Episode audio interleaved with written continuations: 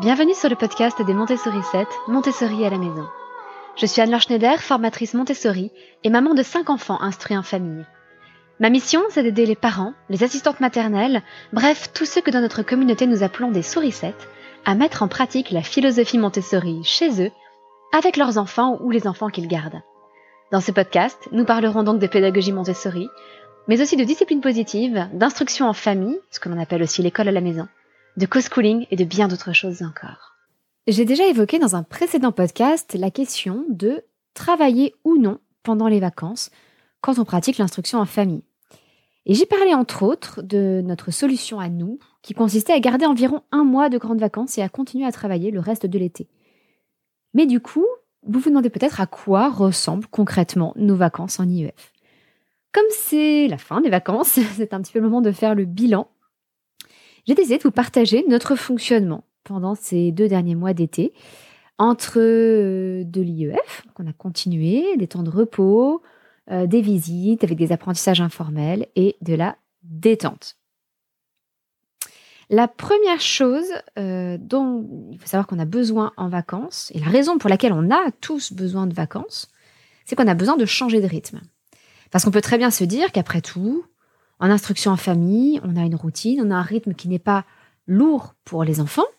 Euh, ils travaillent de façon formelle uniquement le matin, sauf pour notre collégien qui travaille aussi l'après-midi on ne peut pas vraiment dire que ce soit épuisant. Les après-midi, ils ont du temps pour faire des activités qu'ils aiment, pour jouer, pour voir des amis, etc. Donc on pourrait très bien envisager de poursuivre tout simplement pendant les deux mois d'été. Mais il se trouve que notre cerveau a besoin de changer de rythme de temps en temps. En particulier, il y a deux modes dans le cerveau. Il y a un mode contrôlé, qui utilise à peu près 25% euh, de l'énergie du corps euh, uniquement pour le cerveau. C'est pour dire à quel point ça, le cerveau consomme de l'énergie dans notre corps. Ce mode contrôlé, il est activé lorsqu'on se concentre sur quelque chose. Euh, ça peut être le cas quand on lit un livre, ça peut être le cas quand on suit une recette de cuisine, ça peut être quand on travaille, euh, ça peut être toutes sortes de choses tant que notre attention est fixée sur quelque chose de particulier. Mais il existe un autre mode dans le cerveau qui s'appelle le mode par défaut. Alors ce mode par défaut, c'est un mode qu'on pourrait dire de détente, c'est-à-dire que euh, le cerveau exerce seulement une surveillance diffuse. Et si jamais il perçoit un danger, là, il va passer en mode contrôlé en se concentrant sur le danger. Donc il exerce juste une surveillance diffuse et puis le cerveau se laisse aller à des rêveries, des réflexions intérieures. Euh, la, on laisse libre cours à ses pensées. On pourrait croire que c'est quelque chose qui, du coup, euh, consomme beaucoup moins d'énergie dans le cerveau. Et en fait, pas du tout, c'est surprenant. Là où le mode contrôlé consomme 25% des ressources énergétiques du corps, le mode par défaut en utilise encore 20%. Ce qui est énorme. Donc même lorsque vous rêvassez, un cinquième de votre énergie passe dans votre cerveau. C'est fou. Et pour euh, rentrer dans ce mode par défaut, on peut essayer de ne pas penser à quelque chose de précis, simplement laisser sa pensée vagabonder, ou éventuellement se lancer dans une activité qui sera légère ou qui sera répétitive. Euh, par exemple de la randonnée. On n'a pas besoin de réfléchir pour avancer, faire un pas après l'autre, euh, sauf de temps en temps quand il faut suivre l'itinéraire, bien sûr. peut faire du tricot, quelque chose comme ça qui est très répétitif. ça peut être aussi planter une rangée de haricots trou après trou, on peut laisser sa pensée vagabonder encore. Et c'est vrai que ce mode par défaut, c'est important pour régénérer un peu le cerveau, de, de le pratiquer de temps en temps. Et ça, je dois avouer que je n'en ai pas eu assez cet été. Euh, et c'est quelque chose sur lequel je vais, je vais essayer de, travailler parce que je pense que ça me ferait du bien. Euh, je pense que les enfants ont eu ces moments-là. Euh, mon mari peut-être, qui passait beaucoup de temps à l'extérieur. Et encore, je suis pas sûre. Mais moi, en tout cas, ça m'a manqué. Pour vous donner un exemple, chaque fois justement que je faisais une activité légère, qui ne, demandait pas beaucoup de concentration, faire la vaisselle, eh bien, j'écoutais un podcast en même temps.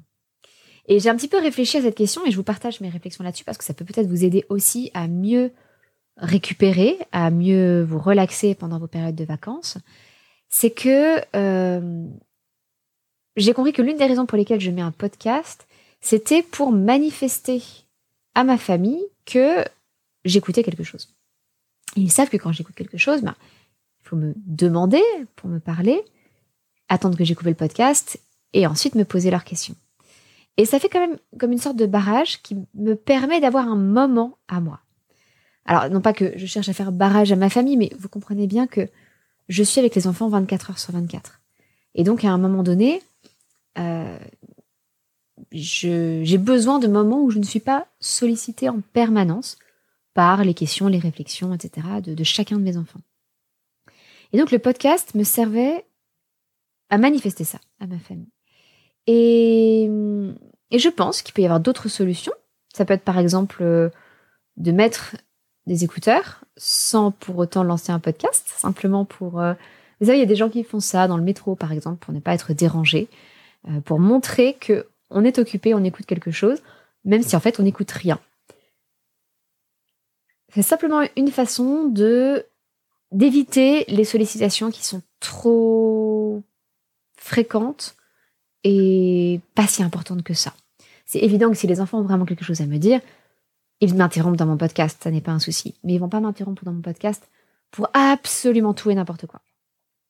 En tout cas, voilà, je me dis que pour les prochaines vacances, c'est quelque chose sur lequel il faudrait qu'on travaille, c'est de se laisser des moments où le cerveau est en mode par défaut davantage et où on se repose. Euh, on repose le cerveau, en tout cas. À l'inverse, de bonnes vacances, en termes de repos pour le cerveau, ça ne veut pas dire ne plus rien faire. Euh, en fait, quand on ne fait plus rien, c'est en réalité très mauvais pour le moral. Et je pense que, alors, je, pense, et c'est le fruit de nombreuses recherches scientifiques, psychologiques, etc., un bon équilibre est de garder des activités, de garder un certain emploi du temps, un certain rythme, mais beaucoup plus léger. Ça peut être par exemple simplement de conserver le rythme des repas, de pas euh, déjeuner à 16 heures ou euh, se mettre à dîner à 22 heures, c'est de garder un certain rythme qui va être reposant pour le cerveau parce que ça va éviter au cerveau de prendre une myriade de décisions qui sont déjà prises par la routine. Par exemple, est-ce qu'on déjeune maintenant ou est-ce qu'on déjeune plus tard? Et toutes les conséquences que ça peut avoir ensuite. Donc garder un certain rythme, garder un certain emploi du temps, un certain cadre, assez léger évidemment, ça permet quand même de se détendre. Et puis, euh, ça permet aussi peut-être de garder un rythme de sommeil qui ne soit pas trop délirant. Parce que je ne sais pas vous, mais avec l'âge qui avance euh, et euh, les difficultés du quotidien, eh bien, chaque nuit où je dors mal m'impacte beaucoup plus qu'il y a 20 ans. Donc le sommeil est devenu un peu une priorité. Et c'est vrai que les vacances sont une bonne occasion aussi de récupérer en sommeil, mais ça, ça passe par une routine parce que la meilleure façon de dormir et d'avoir un sommeil de qualité, c'est de s'endormir à peu près toujours à la même heure et de se réveiller à peu près toujours à la même heure. Donc euh, voilà, pour se détendre, il reste utile de garder une certaine routine, même très légère, et de changer les activités que l'on fait habituellement pour des choses qui vont peut-être venir réveiller notre cerveau, sa créativité, etc.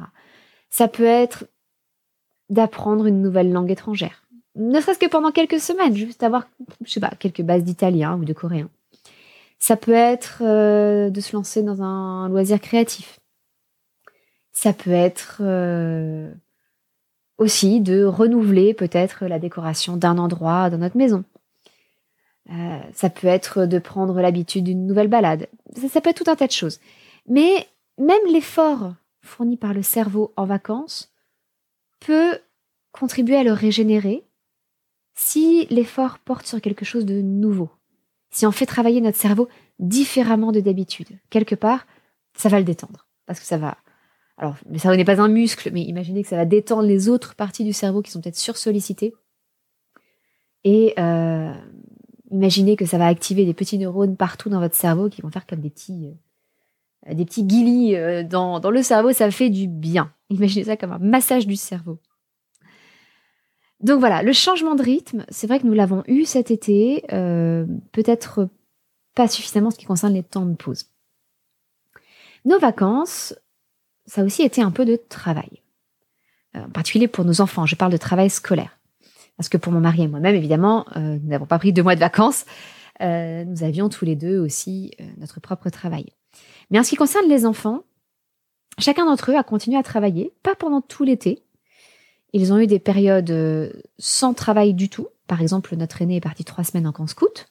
Ça lui a fait un bien fou de laisser tous ses devoirs à la maison, de partir dans la nature, dans la montagne pendant trois semaines. C'était extraordinaire pour lui, avec une vue euh, sublime sur les Alpes, en pleine nature.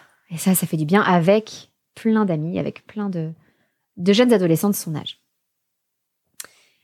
Euh, mais malgré tout, chacun de nos enfants donc a travaillé pour des raisons différentes et avec des modalités différentes. Notre aîné, par exemple, a commencé son cours par correspondance fin septembre 2022, avec les cours Atmer, qui sont très exigeants, en particulier en français, et puis en anglais, il a démarré une cinquième avec un anglais, avec l'option d'anglais bilingue, alors qu'il n'avait pas fait la sixième anglais bilingue.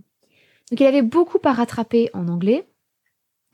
Euh, il avait un niveau de français à rattraper aussi par rapport au niveau des cours Atmer, avec euh, une rédaction par semaine, deux rédactions par semaine les semaines de devoirs, qui étaient une semaine sur deux. Donc vous imaginez, une semaine sur deux, une rédaction, l'autre semaine sur deux, deux rédactions dans la semaine.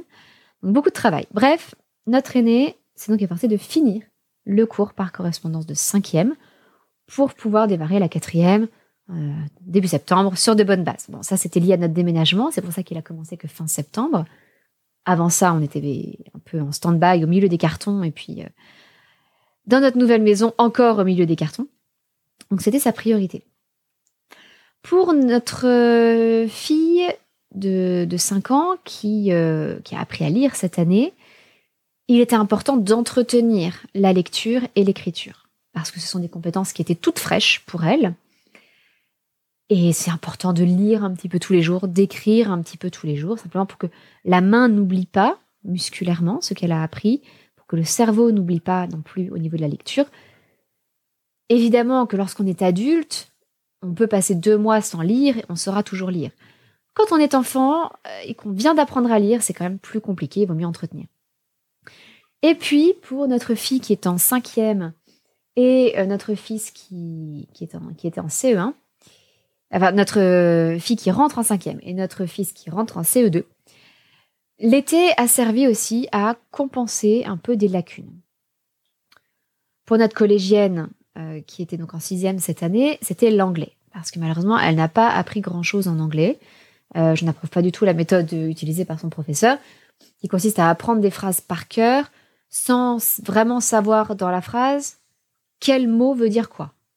Ce qui fait qu'elle retient les phrases absolument par cœur, mais elle n'est pas capable de réemployer des structures similaires dans d'autres phrases.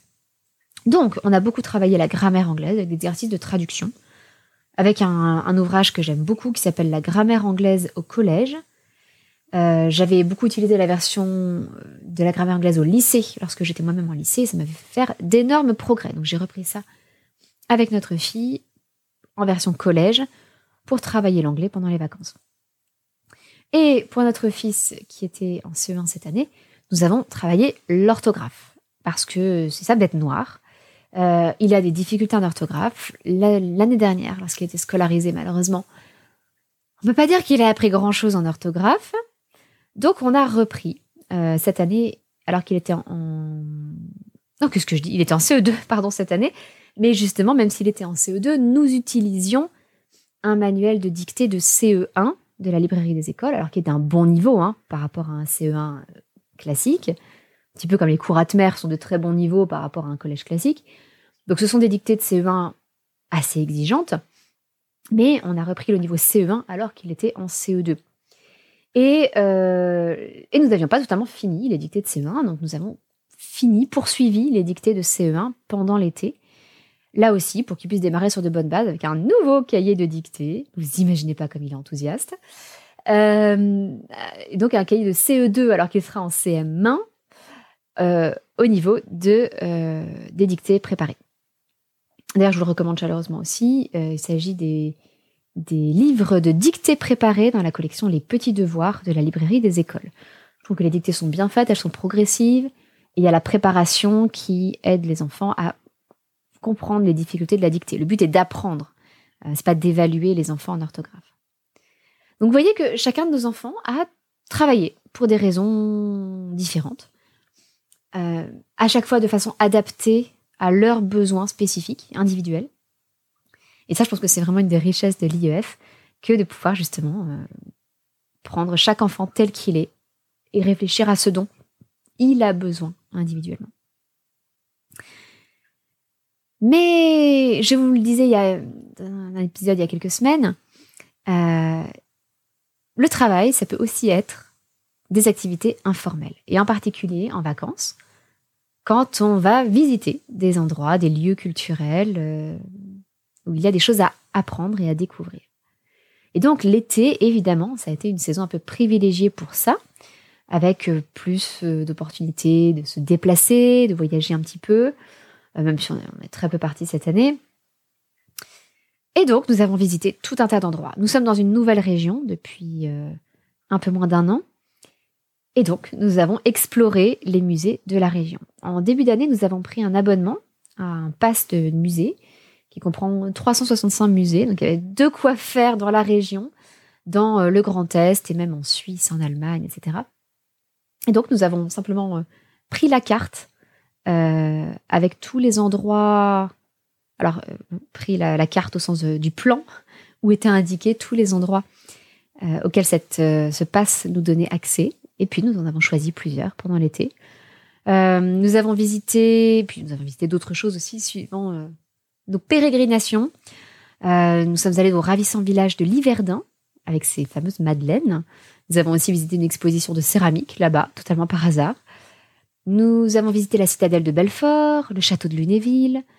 Euh, nous avons écouté un petit concert rétro en amoureux à Épinal.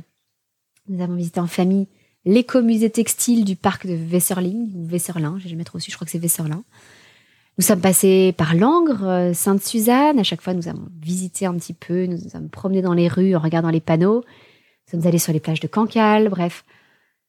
Bref, nous avons exploré, découvert de nouvelles choses et appris de nouvelles choses. Et pour nous, c'est très important de montrer à nos enfants qu'on apprend tout au long de sa vie, que mon mari et moi-même avons encore beaucoup, beaucoup à apprendre, et qu'on peut apprendre en toutes circonstances, y compris lorsqu'on est en vacances, y compris quand on se promène, et que on peut s'intéresser à ce qui nous attire naturellement, à nos centres d'intérêt, mais qu'il est intéressant, enfin, qu'il est intelligent, disons, de s'intéresser aussi à ce qui ne nous attire pas au premier abord et de faire l'effort de nous intéresser pour découvrir de nouvelles choses.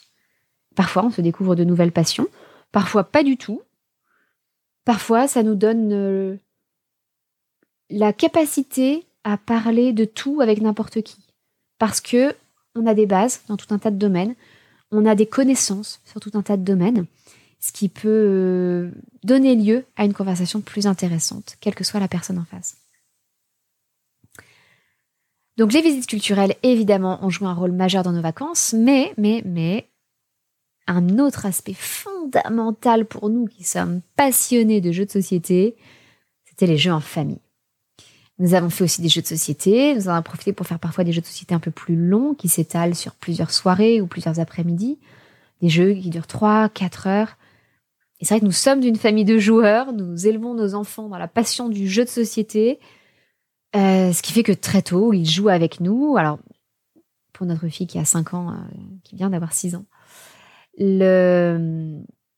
évidemment, souvent, elle est capable de jouer sans pour autant faire, être capable de faire une stratégie intéressante et sans vraiment avoir la capacité de gagner mais elle peut jouer avec nous. Et c'est ça qui est important pour nous, c'est de partager ces moments en famille tous ensemble et partager notre plaisir de jouer tous ensemble. Nous avons aussi passé beaucoup de temps dans la nature. Nous avons énormément d'animaux maintenant.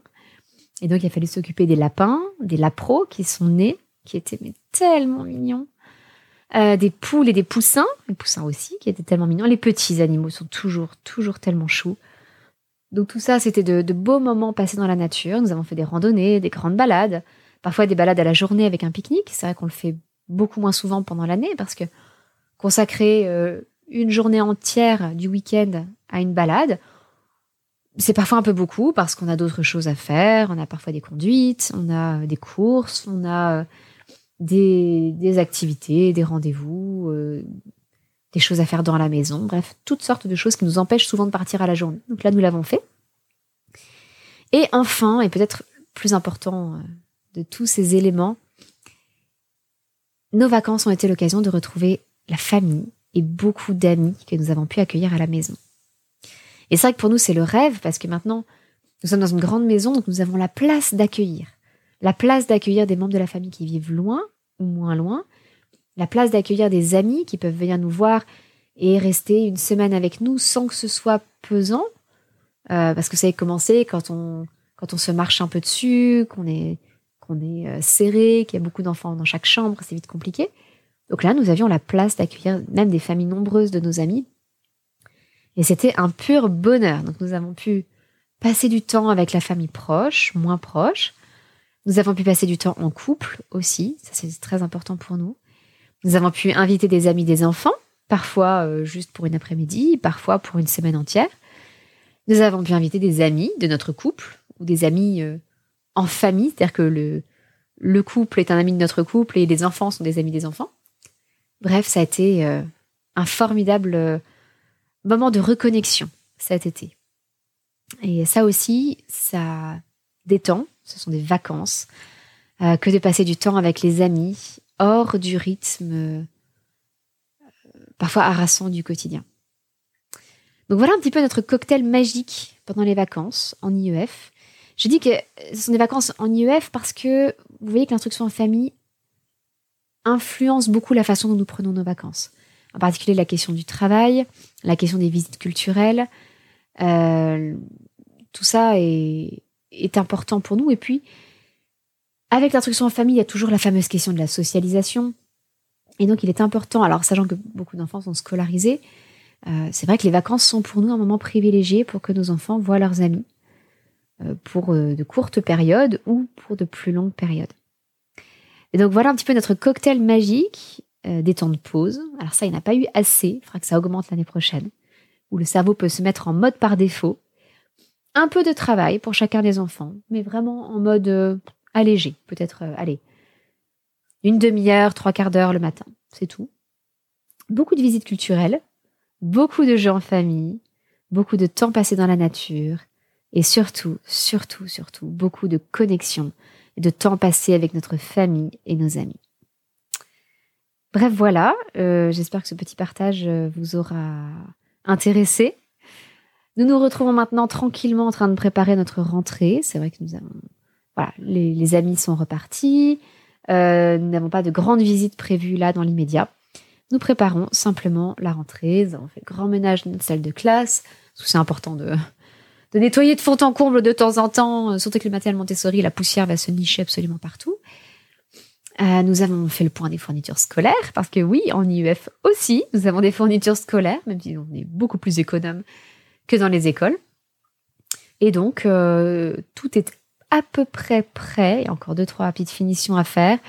Euh, d'acheter des nouveaux, on a acheté aussi quelques nouveaux livres pour travailler ou pour le plaisir de lire. Donc tout ça est presque prêt pour la rentrée. Et c'est donc malheureusement la fin des vacances. Mais j'ai toujours trouvé que la période de la rentrée était une période enthousiasmante et passionnante. Euh, je, je, prends souvent plus facilement de nouvelles habitudes, de nouvelles routines au moment de la rentrée scolaire qu'au moment du 1er janvier. C'est vrai, on prend des bonnes résolutions au 1er janvier. Personnellement, je trouve que les bonnes résolutions sont plus faciles pour moi début septembre parce que le rythme change de toute façon. Euh, et encore plus maintenant que mon mari est professeur, puisque lui aussi, il va vivre au rythme des rentrées scolaires. Donc je trouve que c'est plus facile de prendre de nouvelles habitudes, de prendre un nouveau rythme. Il y a un nouveau calendrier sur le frigo. Donc j'aime bien partir sur de bonnes bases début septembre et c'est ce à quoi nous travaillons en ce moment. Si vous êtes parent, c'est probablement le cas pour vous aussi parce que forcément vous vivez aussi au rythme de l'école de vos enfants, des activités de vos enfants ou de l'instruction en famille de vos enfants. Donc euh, là aussi, c'est peut-être le moment ou jamais de revisiter ses habitudes et ses routines en se disant, tiens, qu'est-ce que j'ai envie de changer? Euh, Dans quel domaine est-ce que j'ai envie de repartir sur de nouvelles bases Là, au moment de la rentrée scolaire? En tout cas, merci pour votre écoute. Si ce podcast vous plaît, n'hésitez pas à lui mettre une note sur iTunes et à laisser un petit commentaire ou à le partager. Peut-être que vous avez un petit groupe WhatsApp familial ou des amis et un petit partage sur WhatsApp c'est du podcast. C'est toujours sympathique. Ça aide à le faire connaître à de nouvelles personnes. merci, merci beaucoup à vous tous qui avez déjà mis une note. Encore, la plupart d'entre vous mettez 5 étoiles, donc merci beaucoup à ce podcast, à vous tous qui mettez un petit commentaire. Et, euh, et qui partagez l'épisode aussi. C'est extrêmement, extrêmement précieux. Euh, d'ailleurs, je voudrais partager avec vous un petit euh, avis qui a été laissé récemment, il y a quelques jours, sur le podcast. La personne a titré son avis pédagogique, pertinent et agréable à suivre.